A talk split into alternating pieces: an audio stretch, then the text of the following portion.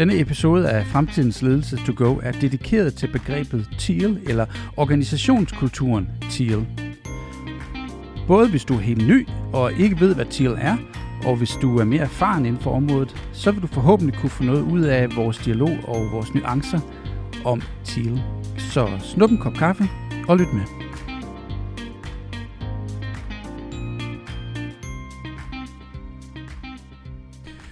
Hej Puk. Hej Erik. Så er vi her igen. Det er vi. Denne gang om teal. Ja, Puk, hvornår støtte du først på begrebet teal? Der skal vi tilbage til dengang, jeg skrev speciale. Faktisk det, vi snakkede om i, øh, i Popcorn-episoden. Øh, hmm. Da jeg skrev speciale og læste Frederik Lalus bog første gang, og vi, øh, vi havde en dialog om, hvad betyder det at være sådan en type organisation? Hvad betyder det at være en demokratisk organisation? Øh, de to begreber. Så der mødte jeg Thiel, og det var som om, at jeg fandt, øh, jeg fandt en tilgang, der, der passede mig rigtig godt. Hmm. Hvad med dig? Det, jamen, det skal nok passe det samme. Bogen uh, Reinventing Organizations af Frederik Laloux udkom i uh, 2014, og jeg tror, det var et par år efter, at jeg sådan for alvor dykkede ned i bogen og fik den læst, og uh, en masse andre ting, som uh, altså cases og historier og YouTubes og hvad det nu end var, som, uh, som fik mig mere og mere nysgerrig på, uh, på det her begreb. Mm. Så i dag så øh, dykker vi ned i hele hele TIL. Så vi kommer igennem, hvad er TIL? Hvad er TIL en del af? Øh, transformationer, hvordan gør man det til TIL? Mm. Øh, der var den her gode overskrift, TIL ain't real. Det går vi også ned i, hvad betyder det? Øh, og så kommer vi til at snakke lille my om TIL washing, og så nogle cases. Lige præcis. Så øh, seks ting, vi dykker ned i, og øh, vi tager dem simpelthen fra toppen af, så øh, det kan du godt forberede dig på. Håber, din kaffe er varm. Noget af det, som jeg fandt interessant i bogen, både øh, første gang jeg læste den, og de andre gange, en af de øh, paragrafer, jeg har understreget, den beskriver egentlig øh, den bevægelse, det er at gå mod Teal, og hvorfor vi gør det. Øh, og jeg kunne egentlig godt tænke mig lige at læse det stykke op af bogen for dig, Erik, og for lytterne, så I lige kan se, hvad er det for noget, der, der er virkelig interessant omkring Teal. We cross the chasm and learn to decrease our need to control people and events. We come to believe that even if something unexpected happens or if we make a mistake, things will turn out all right. And when they don't, life will have given us an opportunity to learn and grow. Og det er, når man krydser kassen mod Teal, at man mister, eller slipper kontrollen er det jo nu i virkeligheden. Og hele den her paragraf, den øh, er for mig bare så mange ting. Altså for det første hele vores snak med Gary Rich, som vi har øh, snakket om nogle gange, det der med learning moments, øh, alt det der med at ture og være sårbar og give kontrollen fra sig og delegere og alt sådan noget. Det er jo alt det, der står beskrevet her. Det er den bevægelse mod jamen, frihed, kan man måske sige. Det kan man helt sikkert. Øh, Både, både du og jeg, Puk, er også bekendt med World Blue og deres uh, Freedom at Work uh, beskrivelser. Og det rammer nogen noget af den samme nerve med at uh, sætte mennesket fri og stole på, uh, på hvad man selv kommer med, er, er rigtigt upagtet ens baggrund og opvækst og kognitive færdigheder. Og det synes jeg er voldsomt sympatisk. Mm. Så når det her nu er bevægelsen til, hvad teal er. Vil du så ikke sætte nogle ord på sådan mere konkret? Hvad er teal? Jo. Teal er en farve. På dansk hedder den blågrøn. øh, teal er den femte af de farver, som øh, Frederik Laloux har introduceret i hans bog, der hedder Reinventing Organizations fra 2014. Han beskriver fem farver. Rød, ravgul, orange, grøn og teal. Lad os tage dem en af gangen. Rød er øh, den øh, kulturtype eller den organisationsform, som er karakteriseret ved management by gunpoint, kan man sige, eller mafiaen, hvor der er øh, en leder, som øh, styrer alt, øh, ved hvad der foregår, og øh, sætter folk i gang med at gøre det, som, øh, som de får besked på, at de skal gøre. Det er voldsomt effektivt og voldsomt ubehageligt, kan man godt sige. Den næste farve er ravgul, den der hed Amber i Frederik Lalus farveunivers. Øh, han karakteriserer den lidt ved øh, militæret, og det har han også måske fået lidt... Øh, lidt, øh, der er kommet lidt nuancer på den, for det er ikke alle i militæret, som vi taler med, som kan se sig selv inde i den form for beskrivelse af organisationsform, som der er der. Så flere er begyndt at kalde den disciplin i stedet for blot militæret, eller som den også bliver kaldt nogle gange, den gamle kirke. Den tredje farve er orange, og det er den, vi møder allerflest af i, øh, i dansk erhvervsliv eller i internationalt erhvervsliv. Og det er den farve, som er karakteriseret ved øh, Øh, struktur, hierarkier, øh, division by labor, øh, sopper, slager, øh, der er beskrivelser af mange ting. Man ved præcis, hvordan man arbejder og hvem man arbejder med og for. Det er øh, små tandhjul, der fungerer og arbejder sammen i den store maskine. Langt de fleste danske virksomheder er opbygget på den måde. Øh, af alle mulige gode årsager. Siden 2. verdenskrig er mange af vores virksomheder opbygget på den måde, bygget til at øh, øh, være mere effektiv, end den var i går, at gøre tingene i morgen bedre, billigere og hurtigere. Og det er den måde, man arbejder med strategi også. Den femte farve, green, er karakteriseret ved familien, hvor der er en langt højere grad af social kapital, en langt højere grad af fokus på, øh, på stakeholders, øh, og øh, den er, lige præcis, der er rigtig meget familie knyttet til den. Rigtig meget, at man passer på hinanden, og øh, måske snakken om øh, samfundsformer, hvor man, øh, hvor man gør noget, og man bygger noget, som er regenerativt. Og så er der Teal. Teal er karakteriseret ved tre ting, som jeg ved, vi kommer tilbage til nu. Self-management, wholeness og evolutionary purpose, altså selvledelse, og øh, ideen om, at mennesket er, bliver fagnet som det, den hele person, som vedkommende er. Og til sidst, øh, evolutionary purpose, altså at vi gør det, som er rigtigt, og vi gør det meningsfyldt, og vi selv er med til at påvirke, hvad vi gør, og den måde, vi gør det på. Så det, øh, det er Teal Puk. Det er en farve, og det er en kultur og en organisationsform. Ja, det som det meget bliver beskrevet som, det er en levende organisme, der er i bevægelse og i forandring hele tiden. Helt sikkert. Og det er jo noget af det, der ligger, når man også er selvledende, og når man netop har det hele menneske med på arbejde, og så også stræber efter et evolutionært formål, eller hvad det nu er, man stræber efter. Så mm. bliver man jo nødt til at bevæge sig en gang imellem for at følge med, både de mennesker, der er med i organisationens udvikling, og formålet osv. Ja, og det er ikke nemt. Uh, vi kommer tilbage til uh, senere om, uh, hvordan man kan, kan kaste sig ud i det her, hvordan man kan få det til at ske. Der er nogen, der gør det per natur. Mm. Der er nogen, der simpelthen er opvokset uh, med TIL. Sådan er de bare som mennesker, eller sådan er, er de bare som organisation. Og så er der nogen, der vokser ind i det, eller, eller transformerer sig ind i det. Men alt det, det kommer vi, det kommer vi tilbage til. Så hvis vi skal dykke lidt ned i de tre ting, som karakteriserer TIL, så øh, den første i forhold til selvledelse, self-management, det er øh, tillid. Det er informationer og beslutningstagen. Og så er det det at tage ansvar. På engelsk både responsibility og accountability, og så på, på dansk må det blive at tage ansvar. Mm. Øhm, det er sådan ligesom det, der ligger i, øh, i den selvledende del. Jeg synes, det hænger rigtig sammen med, øh, med to ting, som vi nævner ret tit i vores, øh, i vores podcast. Det ene er psykologisk tryghed. Mm som øh, handler om involvering, som handler om at fjerne frygt, at undgå at bruge magt, at øh, skabe rum til at, øh, at stille spørgsmål og være skeptisk. Og den anden ting, det får mig til at tænke på, det er Responsive Org. Deres manifest består af fem spændinger, og vi bruger øh, en, en afart af den, hvor vi mellem hver af de her spændinger lægger en slider, som man kan skubbe frem og tilbage og navigere i den her spænding.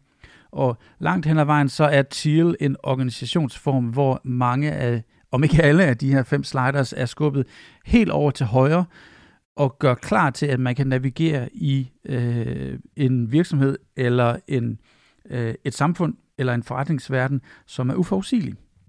Og deri ligger også, at vi er nødt til at øh, skubbe eller give beslutningsmandatet ud til dem, der ved bedst og er stand til at træffe valget, dermed arbejde med selvledelse.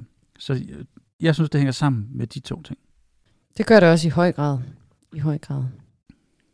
Og hvis vi dykker ned i wholeness, altså det med det hele menneske, så det, der bliver snakket om, det er altså, at alle er det samme værd, men er, man er lige meget værd. At der er faktisk psykologisk sikkerhed, som du også nævnte, og så at det også er en øh, omsorgsfuld arbejdsplads, altså man øh, kærer om hinanden, man bekymrer sig om hinanden. Så er der så også det at øh, overkomme separation. Det er lidt sjovt, at den, den hedder det, men det er det der med, at normalt på en arbejdsplads, så er du dit arbejdende jeg, og når du kommer hjem, er dit, du dit fritids jeg. Så du har også mm. forskellige mm. roller, øh, alt efter om du er på arbejde eller ej. Så det er det her med, at du skal overkomme det, og have det hele menneske med på arbejde. Og så er der selvfølgelig alt i forhold til at lære og udvikle sig, og øh, relationer, og så selvfølgelig også konflikter. Når man nu er det mm. hele menneske med, og øh, man er selvledende, så skal man jo også kunne tage konflikterne med de andre hele mennesker, der er på arbejde. Nå, det er godt. Det minder mig, det minder mig om uh, Morten Albæks idé om uh, et liv, et tid, et menneske. Mm. Uh, er det ikke sådan, at der er et liv, et tid? Jo, det, det må være rækkefølgen. Jeg kan ikke lige huske de der tre. Uh, men at man at vi stræber efter at være den samme person i de kontekster, man nu er en del af, med, med små varianter, men generelt set, at jeg netop bringer det hele jeg med i de kontekster, hvor jeg er. Det, det, for mig det ringer det fint sammen. Og øh, igen tilbage til World Blue og Freedom at Work, at øh, jeg har selvværd, jeg har selvtillid og selvindsigt, og jeg bringer det hele menneske, som jeg er, med ind i den arbejdsplads, hvor jeg, hvor jeg nu engang er. Præcis, og også den anden vej rundt, altså som organisation skal man også kunne rumme de hele mennesker og tage med, øh, når de kommer på arbejde. Ikke? Så der skal de strukturer og mekanismer, man bygger op i sin organisation, når man er teal, de skal kunne rumme det. Det skal de, og man skal være dygtig til at, uh, til at tale om det. Mm. Netop at skabe øh, den, øh, den, den tryghed, som det, som det kræver, og det starter med involvering, og det starter med den nysgerrighed. Hvem er det, jeg sidder overfor? Hvem er Puk Falkenberg? Mm. Hvad er, hvad, er hun, hvad er hun rundet af? Hvad er hendes normer? Hvad er hendes dyder? Hvad bringer hun med? Hvad ser hun?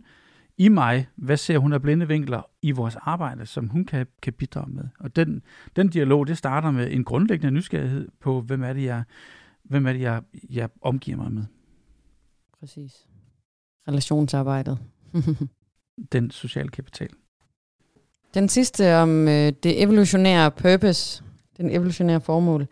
Øh, der det, der står, det er det fælles formål, det individets formål, så er det også planlægningen af fremtiden og af profit. Og der vil jeg jo så sige, at du øh, vil sikkert rette mig lige om lidt og sige planlægning af fremtiderne. det vil jeg nemlig.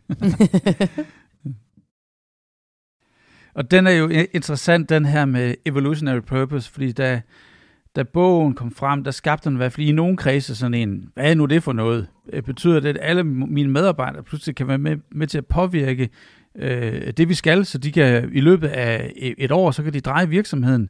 Hvor til svaret er nej og ja. Øh, øh, nej, selvfølgelig er vi jo sammen omkring det her. Vi er, vi er jo en klan, som løber samme vej, men alle de små nuancer, der er øh, i vores eksekvering og i dagligdagen, det taktiske, meningsfyldte arbejde er vi med til at, til at påvirke. Naturligvis skal vi balancere autonomien og alignment stadigvæk. Den opgave har vi jo stadigvæk, når vi arbejder sammen som, som flok.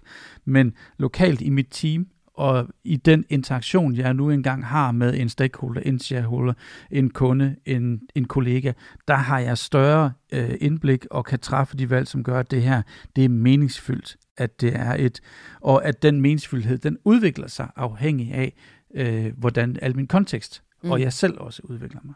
Ja, så der er et eller andet, øh, hvad kan man sige, oversættelsesarbejde i, at det fælles formål, virksomhedens formål, skal oversættes ned i, hvad betyder det for teamsene, hvad betyder det for individet, og passer jeg ind i det formål, altså kæmper jeg for noget af det samme?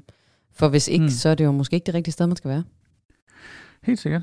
Øh, det, som udgør mine dyder, mine normer, det, som er meningsfyldt for mig, er det det samme, jeg kan se i mit team? Mm. Er det det samme, jeg kan se i min organisering, i min organisation, er det derfor, vi er her. Det, og det synes jeg er et fuldstændig relevant spørgsmål at have. Vi bruger godt nok mange timer på arbejde. Så den, øh, den indsats, vi lægger, skal også have en impact, som vi som mennesker synes er meningsfyldt. For det er det, det handler om. Er der mening med livet? Ikke nødvendigvis, men skaber vi et meningsfyldt liv? Præcis, det gør vi ved netop, at, som du siger, Puk, at lave oversættelsen og blive ved med at insistere på at genbesøge oversættelsen, fordi den udvikler sig. Præcis. Og hvis øh, man sidder der øh, ude nu, kan jeg lytte og tænker, det her det er første gang, jeg hører jeres episode. Hvad snakker I om? Eller måske lige har brug for nogle referencepunkter til noget af det, som vi har sagt, så kan jeg anbefale, at man går tilbage til episode 55, hvor at vi faktisk gennemgår det, vi kalder øh, PUK-modellen. men det er øh, en, en øh, assessment, som også er med i din bog, Erik Tildots in an Orange World, hvor man kan finde ud af, hvad for en type virksomhed man faktisk selv sidder i, og hvad profil man selv har. Øh, og så kan man jo lige finde ud af, om man, man er mere til TIL, end hvad man egentlig arbejder i. Og jeg vil også anbefale, at vi skal gå tilbage til episode 17, hvor vi netop øh, besøger Gary Rich og taler lige præcis om den måde, som han udlever, øh, øh han udlever TIL på. Den næste del, Erik, det er så, hvad er TIL en del af? Hvad er det for et øh, paradigmeskift, vi kigger ind i med New Ways of Working, Future of Work? Vil du prøve at sætte lidt ord på det for os og lytteren, så vi ved, hvad kontekst TIL befinder sig i? Det vil jeg. TIL er en af flere svar på en problematik, som øh, man har søgt at løse de sidste måske 30 år. Og det er også det, vi kalder øh, paradigmeskiftet ind i Future of Work. Øh, og svaret på det, det er New Ways of Working. Og New Ways of Working er øh, en paraply af forskellige øh, måder at gøre det på, hvor øh, TEAL er et svar, Øh, Agile og Scrum og Safe og hele den der verden er også et svar. Så er der nogen, der vil sige, at øh, Safe måske falder lidt udenfor, fordi den er lidt mere struktureret og lidt mere måske lidt sværere med at gøre. I hvert fald Agile og Scrum er en del af den her paraply. Øh, nogle andre organisationsformer, som også er under den paraply, er sociokrati og holokrati, som er ideen om de fuldstændig flade organis- organiseringsformer, hvor vi flokkes i cirkler, og vi arbejder sammen efter nogle protokoller, som gør, at vi får håndteret de spændinger, der nu engang er. Lean Startup er også en del af det. Øh, uh, World Blue, som vi har snakket om, Freedom at Work, er en del af Future of Work. Så der er sådan et, et, et det, det, det er sådan en helt familie af nye måder at arbejde på. Øhm, og det er et svar på den her, okay, der er så mange forandringer, vi står og kigger på, og som rammer os. Og det er både teknologi, og det er sociologi, det er øh, øh, geopolitik, det er øh, søgen efter mening, det er nye generationer på arbejdspladsen, det er øh, diversitet i ledelse, det er højere grad af urbanisering, det er en global verden, så der er voldsomt mange forandringer, og det har gjort, at de eksisterende måder at have en virksomhed på, for eksempel Orange, mere og mere spiller for lidt, fordi de ikke kan være tilpasningsdygtige til alle de forandringer. Og for at håndtere alle de her tilpasninger, alle de forandringer, så øh, har man eksperimenteret med andre måder at gøre det på, og det er så blevet til hele den familie New Ways of Working, og det er til en del af. Noget af det, jeg synes er rigtig interessant, når man kigger ind i hele det her paradigmeskift og, og New Ways of Working, det er, det er klart det her med, at, som du nævner, Orange har, har spillet for lidt i, øh, øh, i nogle scenarier, og der skal gentænkes, hvordan gør vi det her, hvordan kan vi gøre det anderledes, og, og TIL og de andre ting, du nævner, er nogle af svarene. Men jeg synes også, det er super interessant at se på de organisationer, der måske er født for 20, 30, 40 år siden, øh, og som altid har ageret sådan her, og som jo er nogle af casesne, også i øh, Frederik Lelus bog, og nogle af dem, vi ser rundt omkring, de har bare ikke haft ord for det. De har ikke øh, vidst, hvad det var, de, de kastede sig ud i. Og det er super interessant, fordi det er jo dem, der har banet vejen for, for research, og nogle, hvad kan man kalde dem, pionerer, der har tænkt anderledes engang. Så det er så interessant, at der kommer en større og større bevidsthed om Thiel og alle de andre, øh, så vi andre også kan lære af det og bruge det. Og det er jo også noget til næste ting, vi skal snakke om. Hvordan, hvordan gør man det så? ikke? Hvordan laver man transformationen? Øhm, så det er bare det er et super inspirerende paradigme at være en del af og snakke om. Hvis, øh, altså det kunne vi snakke længere om, tror jeg. Hmm. Øh, og nogle gange, når vi er ude og, og hjælpe en virksomhed eller øh, præsentere de her begreber, så er der nogen, der sidder og siger, prøv at høre her, det her det har vi altså prøvet før. Det prøvede vi faktisk i 70'erne og 80'erne.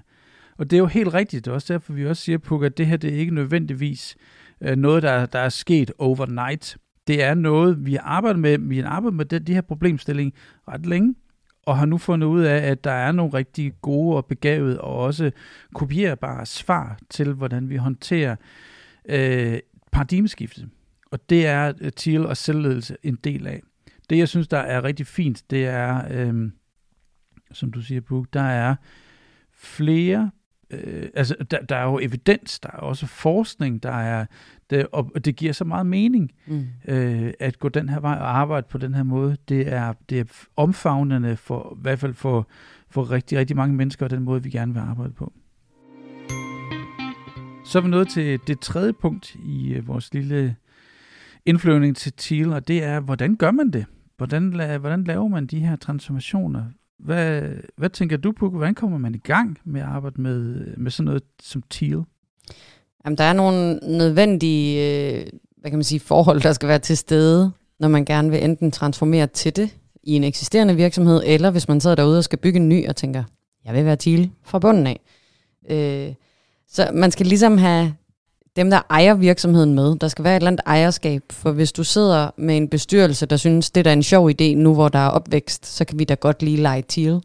Og den dag, det så begynder at gå ned ad bakke, så griber man igen efter kontrol. Og det er jo ikke sådan, det virker. Man skal jo øh, gå til all the way, for ellers så dur de forskellige mekanismer jo ikke, og så tager man lige pludselig magten tilbage. Og det giver nogle ikke så sjove scenarier for alle de medarbejdere, der er en del af en organisation, der lige pludselig strammer grebet på den måde. Øh, så man skal have ejerne med, ownership. Øh, og så er der selvfølgelig også altså topledelsen, så øh, dem, der sidder i toppen i en eksisterende virksomhed, skal selvfølgelig købe ind på det, købe ind på tankegangen, kunne se sig selv i tankegangen, øh, og, og det samme, hvis du sidder og skal bygge en virksomhed, så skal du jo også kunne forstå tankegangen og kunne, kunne, kunne leve det. Øh, mm. Og hvis, hvis de to ting ligesom ikke er på plads, altså både ejerskabet og, og, og topledelsen, så er det rigtig, rigtig svært. Jeg så faktisk i går på Twitter øh, en tråd, som netop handlede om forandringsledelse ind i, øh, ind i de, øh, de nye paradigmer.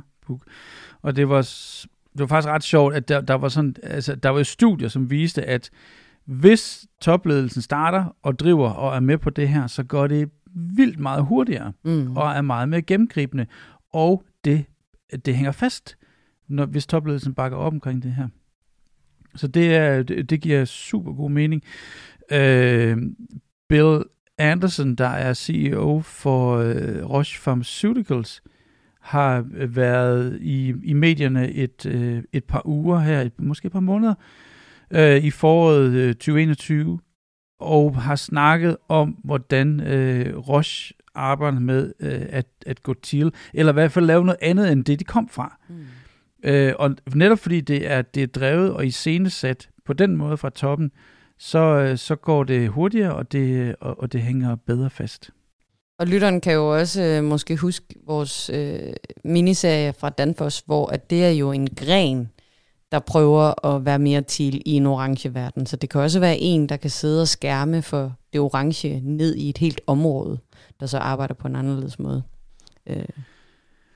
Og hvis man endelig bladrer tilbage, øh, tilbage til miniserien, den allerførste, vi lavede med Beat Kur fra Bankdata, mm. som også har en god pointe i, der er altså forskel på, og når man transformerer sig, om man, om man øh, gør det fra en eksisterende organisation, med noget, måske noget orange, man, skal, man vil supplere med noget andet, eller man er født anderledes, mm. man er født uh, agile eller født teal, som du selv siger, Puk, det er, det er en, det, der er stor forskel på mængden af forandringsledelse og mængden af tanker, der skal til, når man uh, i, i de to situationer. Men, upagtet det, så handler det om, hvis du vil arbejde med teal, så skal I finde ud af, hvad betyder det. I er simpelthen nødt til at lave et eksperiment, eller en oversættelse, eller en, en fælles forståelse af, hvordan I arbejder med de her ting. Når man laver den type transformation, så er man nødt til at finde ud af, punkt et, hvad er det for et problem, man, man løser for at gå til? Eller ved at gå til? Hvad er det, man vil, vil væk fra? Ikke nødvendigvis, hvor man vil hen, men i hvert fald finde ud af, hvad er det, der er træls ved der, hvor man er nu? Hvad er det for nogle spændinger? Hvad er det for nogle ting, man ikke kan? Hvad er det for noget bøvl, man, man vil have, have, have, have håndteret? Øh, og hvad er det for et menneskesyn, man gerne vil have aktiveret. Så det handler om lige meget, om man øh, gør det som en, øh, som en et, et, et lille team nedfra og op, eller man gør det som topleder op fra ned, eller man bygger sin virksomhed på det her helt fra starten af, så få lavet den der oversættelse. Hvad er det, vi mener? Hvad er det, hvad det til betyder for os, når vi taler selvledelse, det hele menneske og øh, det evolutionære formål? Og når man så har lavet den oversættelse, så er der jo en masse øh, mekanismer og øh, struktur, der skal på plads også, for at du kan være øh, selvledende, øh, tænke øh, det hele menneske ind, og også øh, arbejde med evolutionary purpose og alle de her ting, vi nævnte op i det første afsnit om, hvad teal er. Og noget af det, som øh, Frederik Laloux selv påpeger i, øh, i bogen, nu tænker jeg, nu kan vi lige tage dem, han påpeger, og så kan, så kan du bagefter, Erik, sige alt det, vi også øh, rådgiver og snakker om.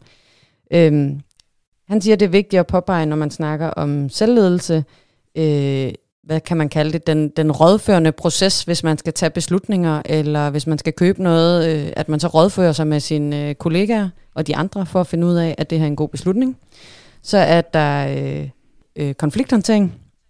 Hvad er det for nogle øh, løsninger, man gør, når, når folk oplever konflikter? Og så er det så også øh, en øh, peer-to-peer-based øh, feedback og øh, lønpolitik. Eller lønmekanisme, eller hvad man nu skal kalde det. Og noget af det her har vi snakket om i episoden i forhold til øh, selvledelse og selvindsigt, og det starter med det. Hvordan er det, man agerer, når man er en del af det i episode 57? Og det er nogle rigtig gode pointer, og det er også nogle af de ting, hvor man altid kløjs siger det. The advice process, som du selv siger, Puk. Hvem bestemmer, hvem der bestemmer? Mm. Hvis vi er selvledende, Hvem bestemmer så, om vi skal ind i Kazakhstan eller ind i Tyskland? Hvem bestemmer, om vi skal have fredagsbar? Hvem bestemmer temaet? Hvem bestemmer, hvor mange penge vi må bruge i fredagsbaren? Hvem bestemmer, om Puk skal på kursus? Hvem bestemmer, om Puk skal have løn? Hvem bestemmer, hvor meget Puk skal have løn? Alle de der ting, som, som vi pludselig arbejder med, som, øh, som der ikke er nogen leder, der nødvendigvis tager, når vi er selvledende, skal man have en holdning til at finde ud af nuancer og varianter af det der, og bruge the advice process og lære, hvordan man, man aktiverer den på begavet vis, og få set de der blinde vinkler, få skabt et advisory board til sine teams. Alt det skal man tale igennem. Det er helt rigtigt. Og i det, der ligger så samtidig, og det hænger sammen med, konflikthåndtering. Hvis du og jeg, Puk, hvis, hvis vi bliver uenige, hvem løser så den konflikt? Mm. Det skal vi jo selv gøre. Så selvledelse rummer også en masse indbygget øh, træls ting, som man er vant til, at nogen tager sig af, nogen kommer at mediere, eller måske endda intervenere, hvis man laver en fejl. Og noget af det skal vi være i stand til at håndtere selv, andet skal man have nogle mekanismer for. Og så er der peer-to-peer coaching, eller øh, knus, som Pengala vil, vil, vil, øh, vil kalde det. Øh, eller at alle skal have en, en coach. Øh, der er pludselig en masse mekanismer, som, øh, som vi skal have aktiveret og redesignet. Andre praksiser i forhold til øh, wholeness og det hele menneske, der er det selvfølgelig nogle øh, ground rules, nogle principper øh, for det at lave safe space og psykologisk tryghed. Hvad er det, det betyder? Hvad består det af? Det er selve bygningen, altså kontorbygningen. Hvordan indretter vi os? Hvordan ser det ud? Hvordan rummer vi, at folk måske har brug for en lur eller yoga eller øh, en kantineordning, eller hvad det nu kunne være? Så er det også noget med øh, onboarding-processen. Hvem står for den, når vi er selvledende? Hvem skal så hyre, hvem skal fyre? Og hvem sørger for, at folk bliver onboardet korrekt? Eller ordentligt? Eller et eller andet? Og så er der en, jeg rigtig godt kan lide, det er mødepraksis. Hvordan holder vi møder sammen? Hvornår holder vi møder? Hvor tit holder vi møder? Består de af støjfri øh, ledelse, som øh, Bastian han fortalte os om og lærte om? Består de af Pomodoro-teknikken? Er de automatiske Outlook altid kun 50 minutter? Eller hvordan ser det ud? Og det er alt det, der skal til for at rumme det hele menneske på forskellige, øh, på, på forskellige facetter. Øh, og det synes jeg er ekstremt interessant. Der er jo rigtig mange virksomheder, som netop nu her i foråret 2021 er mere eller mindre tvunget til at have nogle af de her snakkepuk, når vi øh, vender tilbage fra en øh, lockdown og ind i noget, som er hybrid work, skal vi jo snakke om de her ting. Hvordan mødes vi? Mødes vi fysisk? Mødes vi øh, virtuelt? Øh, hvordan, hvor, hvor længe er var vores møder? Må jeg arbejde, når jeg vil? Hvornår jeg vil? Må jeg arbejde asynkront eller, eller synkront? Så vi bliver om ikke opfordret, vi er i hvert fald notchet ind i, at øh, det her skal vi, er vi nødt til at tale om. Og så kan man opportun samtidig dermed øh, måske krydre det med en lille smule øh, øh, spice af noget, noget chill og sige, hvis vi nu vil gøre det her på en ny måde, hvad vil så være nogle af de begavede konflikter, som vi skal, som vi skal takle? Mm, præcis. Og så nede i øh, den sidste evolutionary purpose, der øh, går det her med øh, ansættelse igen. Øh, og så en praxis, han kalder the empty chair meeting praxis, som handler om, at der altid er en tom stol i et mødelokale, hvor at kunden sidder, og at man så kan skiftes til at tage kundens perspektiv i, i møder og i beslutninger. Det synes jeg jo egentlig er meget fint. Øh, det jeg også synes lidt ligger under den her evolutionary purpose, øh, som Frederik Laloux ikke nævner så specifikt, det er omkring øh, motivation. Altså hvordan sikrer vi, at folk er motiveret for det formål, vi arbejder med, både som vi snakker om før, ens eget og det, det fælles. Øh, hvordan kan vi ligesom styrke, at folk arbejder i den samme retning? Mm. Øhm, tilbage til snakken omkring både at arbejde øh, med autonomi og alignment. Mm hvordan skaber vi den her øh, den, den dialog, hvor vi både giver teamsene frit, og vi også samtidig sikrer, at teamsene løber samme vej. Præcis. Det er, øh, det er white space, det er rytmer, det er øh, den fælles platform, man løber på, der løber samme vej, man har samme sprog, eller i hvert fald i passende grad har samme sprog omkring det, man gør, og deler erfaringer med hinanden på kryds og tværs. Så der er en masse mekanismer, og det er, det, det er sjovt, det som du hiver frem fra bogen, Puk, den er fra 2014. Og der er sket meget siden da. Mm. Der er rigtig mange, der har afprøvet nogle af de her ting, og nogle af dem synes også måske lidt, lidt, lidt kunstige, set i lyset af, hvor vi er nu, øh, med den erfaring, der er. Øh, men som, som input er de absolut re- relevante, og bliver brugt i forskellige cases rundt omkring. Præcis, så hvis man sætter sig til rette for at oversætte, hvad betyder TEAL for os, hvordan ser det ud hos os, så kan man jo lige løbe nogle af de her praksiser igennem og sige, er de relevante for os, og i så fald, hvordan ser de ud? Og så måske også snakke, hvornår skal vi gøre noget ved de her praksis? Er løn for eksempel den første kamp, man skal tage og lave om? Eller kunne man starte et andet sted, hvor det gav mere mening i den kontekst, man nu er i, når man skal i gang, i gang med den her transformation? Ja, finde ud af, hvad, hvad, vil være, hvad vil være det rigtige at eksperimentere med på nuværende tidspunkt, og så tage mere og mere ind, når man mener, at nu er det good enough for now og safe enough to try. Et hint, man kan tage, når man arbejder med det, er at kigge i Brave New Work af Aaron Dignan, og deres, øh, deres operating system Canvas, hvor de netop øh, peger på øh, 12 elementer, som er byggestenene i enhver virksomhed, og dem kan man og skal man redefinere og redesigne, når man går i gang med det her. Det næste, Erik. Teal ain't real. Jeg kan godt lide den titel. Det var en titel på et uh, Corporate Rebels uh, blogindlæg. Teal ain't ja, real. Den er fin. Is teal real? Teal ain't real. Uh, findes teal? Uh, ja, det gør det. Og uh, samtidig nej, der findes en masse, masse varianter af, hvordan man arbejder med teal, hvordan man arbejder med de her principper.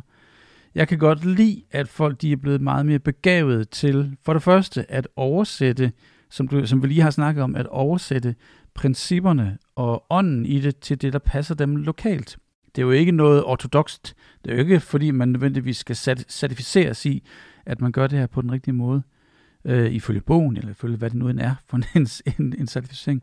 Men det er, det er, jo, det, er, det er jo rigtig begavet, når man, når man netop får oversat det til den egen kontekst, øh, og gør det øh, passende hyppigt, genbesøger de beslutninger, man har truffet, fordi øh, farven teal har så en eller anden nuance over i HR, eller over i øh, udviklingsafdelingen, eller i Kazakhstan, eller hvor det nu end er. Så man genbesøger den undervejs. Og måske også finde ud af, øh, at den måske skal blandes med noget andet, eller den skal, skal oversættes enten ind i øh, noget fuldstændig hierarkiløst, eller oversættes ind i noget, hvor der er et eksisterende hierarki. Rikke Helbo Kær har også lige præcis den pointe i øh, vores interview med hende og, øh, og Danfoss, øh, at øh, selvledelse og øh, TIL og varianter deraf øh, passer fint ind i øh, eksisterende hierarkier, øh, eksisterende strukturer, hvis man forstår at forklare, hvad man gør. Hvis man forstår at oversætte det og snakke om de der interfaces, der er. Nogle af de virksomheder, som, øh, som vi har arbejdet med de sidste øh, fem år, øh, har fagnet TIL som princip, men samtidig indarbejdet øh, teams, der har en leder, altså hvor man ikke har nødvendigvis fuld selvledelse, men måske selvorganisering, eller du har en, en leder for teamet, eller man har et hierarki, man indgår i, eller man har nogle faste strukturer, som minder mere om noget orange, så blander både orange og green og teal frem og tilbage, men gør det med åben pande og med, med oplyst sind. Så øh, teal findes med varianter. Der findes også ren, rendyrket teal, men jeg kan godt lide, at folk fagner det på hver sin måde. Deres egen farve er teal. Og apropos det der med øh, sin egen farve af teal, så lad os lige tage nummer 5 i den lille liste af, af ting, vi gerne vil igennem, som, øh, som hedder teal washing. Vi, øh, vi kender måske begrebet greenwashing, hvor man lader som om, man er, man er grøn og bæredygtig. Og øh, der er det samme begreb, der hedder teal washing, hvor man øh, måske bilder sig selv ind, at man er teal, men det er ikke sådan helt på plads. Og hvor, hvis man begynder at kratte lidt i overfladen, eller hvis man begynder at sige, ah, hvordan foregår det rent faktisk, så er der noget andet, der dukker op ned for neden. Men man ligesom binder sig, bilder sig ind, også internt i virksomheden, at øh, vi er til, og vi gør det på den måde, men det viser sig, at beslutningerne træffes, som de altid har gjort, i et hierarki, og at øh, den måde, man håndterer øh, øh, konflikter på, stadigvæk er ved, at der kommer en leder og siger, sådan skal det være, og jeg vil have det på den her måde. Og at, øh, at coaching ikke foregår på samme måde, og øh, der ikke bliver fagnet det hele menneske, og øh, mange af principperne reelt alligevel ikke bliver implementeret. Så øh, jeg har oplevet et par gange øh, noget, som man kunne karakterisere som øh, teal washing. Ja, det er jo ikke for os at ligesom slå folk i hovedet og sige, at øh, du, du må ikke finde din egen farve af teal, eller du må ikke sige, at du er teal, før du er 100% teal. Det er, jo ikke, det er jo ikke det, det handler om.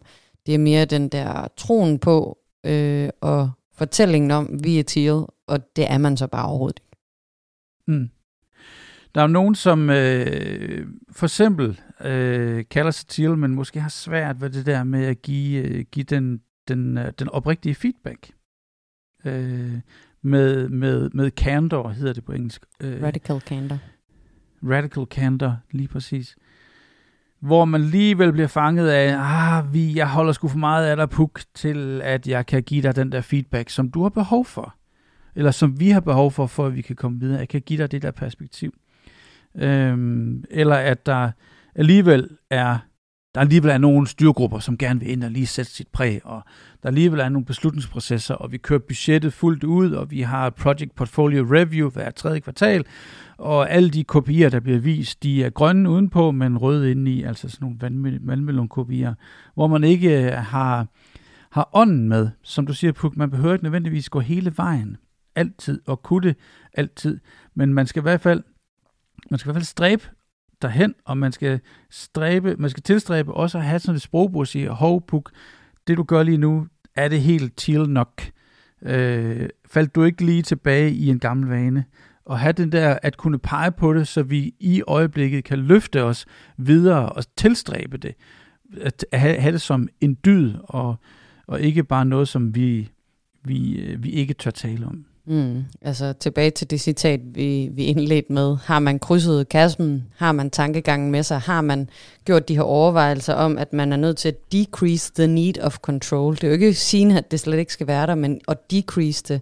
Øh, og har man troen på, at, at vi lærer noget af det her? Vi har læringsøjeblikke, og vi, øh, det skal nok gå. Altså, har man den grundlæggende tro og tilgang til det, jamen så mm. er man mere teal, men hvis man ikke kan decrease controller, hvis man ikke er med på det, og stadigvæk øh, slår folk i hovedet, når de laver en fejl, så er man ikke på vej over. Så har man slet ikke tankegangen med sig. Nej, og hvis man også hænger fast i nogle... Øh, for eksempel, hvis man ikke har talt ordentligt med sin stakeholder, eller sin, øh, sit, sit interne interface, og forklarer dem, herover i vores business unit, der prøver vi altså noget andet. Vi er i gang med at udvikle en ny måde at arbejde på. Og du vil måske opleve over de næste måneder, 6 til 9 til 12 måneder, at det bliver lidt sværere at arbejde sammen med os. Men det er fordi, vi er i gang med den her udvikling, og vi vil faktisk gerne have dig med til at forstå, hvordan det her interface skal håndteres, så vi inviterer dig ind til vores dialog. Hvis man ikke har gjort det, så bliver det ikke, øh, ikke sådan helt rigtig til, så bliver det sådan en lille smule ulden, en lille smule øh, med, øh, det er bare noget, vi leger. Mm. Men når tingene når øh, when the shit hits the fan, og der skal ske noget, så er det rigtig svært at blive ved med at insistere på for eksempel selvledelse, at insistere på the advice process. Og nogle ledere har svært ved at sidde på hænderne og vente og sige, nu skal jeg ikke intervenere. Jeg plejer lige at gå ind, nu kan jeg se, at Puk hun er på vej durk ind i et eller andet problematik med en kunde, men jeg skal ikke blande mig, fordi det kan være, at hun rent faktisk er ved at aktivere en af de her processer, som gør, at hun faktisk kommer på en løsning ud af problemet, som er den rigtige for hende og for konteksten. Mm. Det sidste, vi lige skal forbi i den her episode, øh, Erik, det er jo nogle cases. Nævne nogle mm. cases, hvor folk måske kan kigge hen for inspiration. Så hvor vil du anbefale vores lyttere at kigge hen af? Jamen, øh, man skal starte med at kigge til Aarhus, tror jeg. Man tror, man skal kigge over på Vertica. Og se den måde, de arbejder på. Og få indblik i, hvordan de tænker, hvordan de arbejder med deres mekanismer, hvordan de er født ind i det her paradigme. De, øh, det er måske først øh, inden for de sidste år gået op for dem selv, at, øh, at de arbejder på den måde. Men der er helt klart noget, man kan lade sig inspirere af. Det er i hvert fald min, min første case. Det er den bedste teaser nogensinde til den episode, der kommer om 14 dage, kære lytter. Så glæd jer. det er så godt. En anden case, øh, det er, og den har vi berørt lidt, øh, lidt tidligere, det er, det er Roche. Roche øh, Pharmaceuticals på global plan arbejder med TEAL. Og, og øh, kraftig, kraftig anbefaling at finde den podcast episode ved Brave New Work, hvor Bill, Bill Anderson er med. Og hvis man ikke har mere tid end at lytte de fest, øh, 45 sekunder, så er tiden godt givet ud der, mm. hvor han netop siger, at det her, det gør vi. Øh, ikke fordi vi ved, hvor vi skal hen, men fordi der er noget, vi skal væk fra. Og vi har ikke planer, vi har ikke budgetter, vi ved bare, det her det er vi nødt til at genopfinde. Og derfor så tager man det. Jeg synes, det er voldsomt inspirerende, og hele den her podcast-episode er rigtig fin. Mm. Den er virkelig, Men, virkelig god. Det er virkelig god. Det gik op for, for dem, at øh, der er nogle for eksempel budgetprocesser, som er, som er træls, og de kunne ikke optimere sig ud af at få det på plads, så de er nødt til at fuldstændig at genopfinde det. Sammen med ånden og kulturen og øh, tilbage til den mængde af forandringer, man skal varetage, når man er den type virksomhed, global plan, øh, 100.000 mennesker, øh, et, et healthcare-system, som udvikler sig, øh, teknologi og data og brugen af internet og, øh, og devices ændrer den måde, vi går til lægen på. Så der er rigtig mange ting, man som øh, medicinalvirksomhed skal, skal gentænke. Og de har så taget øh, det input og sige, det her, det gør vi. Vi, vi starter med at kigge på, at det her skal vi væk fra, og så lader vi os inspirere af forskellige ting, deriblandt TEAL. Det synes jeg er en super fed case. Og det er et eksempel på noget af det, der foregår øh, i øh, rigtig mange af de højregulerede virksomheder, mm. som kigger på at øh, gøre det, de nu engang gør på en anden måde. Inspireret af New Ways of Working, Agile, holokrati, sociokrati og TEAL, så kigger de på, okay, det her er, vi, vi er simpelthen nødt til at gøre det her anderledes. For, for det første, at holde os relevant over for markedet, og relevant over for vores medarbejdere. Det er nogle spændende cases. Har du flere? Øh, Trustwork i Danmark. Mm. Og Bengala i Danmark. Er nogle gode cases på små virksomheder. Øh, Bengala er 70. Og Trustworks er, uh, nu bliver jeg faktisk i tvivl, det skulle jeg selvfølgelig have slået op. Jeg mener, de er 40. Øhm, og mange af principperne, som de arbejder efter, kan du oversætte og tjekke af ind i, uh, i TEAL-universet. Uh, Ingen af dem øh, har TEAL som, øh, man kan sige, som udtalt øh, designparameter men de har gjort det så meget per natur, at det er det, der er opstået. Der er opstået rigtig, rigtig meget til, og det synes jeg er, igen, interessant, at det er kommet af sig selv på den måde. Og hvis man så skal kigge lidt ind i ideen om at lave teal dots uh, in an orange world, så er der jo øh, Danfoss, som vi også har lavet en episode med, som snakker om, hvordan de oversætter teal ned i deres enhed, øh, ud fra det princip, at de jo er omgivet af orange. Og det er også rigtig interessant, den måde, de har grebet det an på. Og der kan jeg virkelig anbefale, at man går tilbage og lytter til den episode, vi har med, med Rikke, som fortæller om, hvordan de har grebet det an, og hvad deres transformation ligesom startede med og startede ud fra, øh, som jeg er sikker på kan være et godt forbillede for, for andre store virksomheder, hvor man måske gerne vil skabe en teal dot. Og noget, man kan tage med derfra, hvis man, øh, hvis man får lyttet til den, den episode. Det er måske den, den ting, jeg vil give med som, som råd. Lad nu være med at sige, at vi vil være teal, hvis man uh, går i gang med det her. I stedet for at finde ud af, okay, hvad vil vi gerne være? Så kan det være, at man lader sig inspirere af New Ways of Working, eller Teal, eller World Blue, eller hvad det end det nu er, man, man støder på. Det kan være helt tilbage til OnBoss, eller sådan noget. Så lad være med at, at sige, at vi vil være Teal, i stedet for at finde ud af, hvad vi I gerne være? Hvordan skal dagligdagen fungere? Hvad er det, I gerne vil væk fra? Hvad er det for nogle spændinger, I vil have løst? Og hvordan skal fremtidens arbejdsplads se ud for jer? Tegn det der billede. Vær, øh, vær fantasifulde og finde ud af, okay, hvordan ser jeres virksomhed ud i fremtiden? Og så regne baglæns. Det vil klart være mit råd til, når man går i gang med det her. Så det var, det var en hel episode om Teal. Så for jer, der måske ikke kender begrebet, vi håber, at øh, I lige fik en, øh, en idé om, hvad det går ud på, og nogle idéer om, hvor man skal starte, hvis I kunne tænke jer at lave en transformation. Og for alle jer, der kender TIL-begrebet, så håber vi også, det kunne give nogle idéer til, hvad er måske næste skridt, vi skal i gang med på vores, øh, vores TIL-rejse. Og der vil være masser af links og henvisninger i show notes, både til øh, flere podcast-episoder, og til øh, de bøger og hvad end ellers af ressourcer, som vi har, som vi har peget på.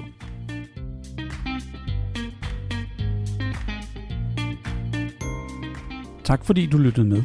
Hvis du synes episoden kunne noget fedt, så del den endelig med dine kolleger eller med din leder. Husk, at du kan rate og review os i iTunes. Og du kan også abonnere på os, så du kan få fat i fremtidige episoder. Tak fordi du er med til at skabe fremtidens ledelse.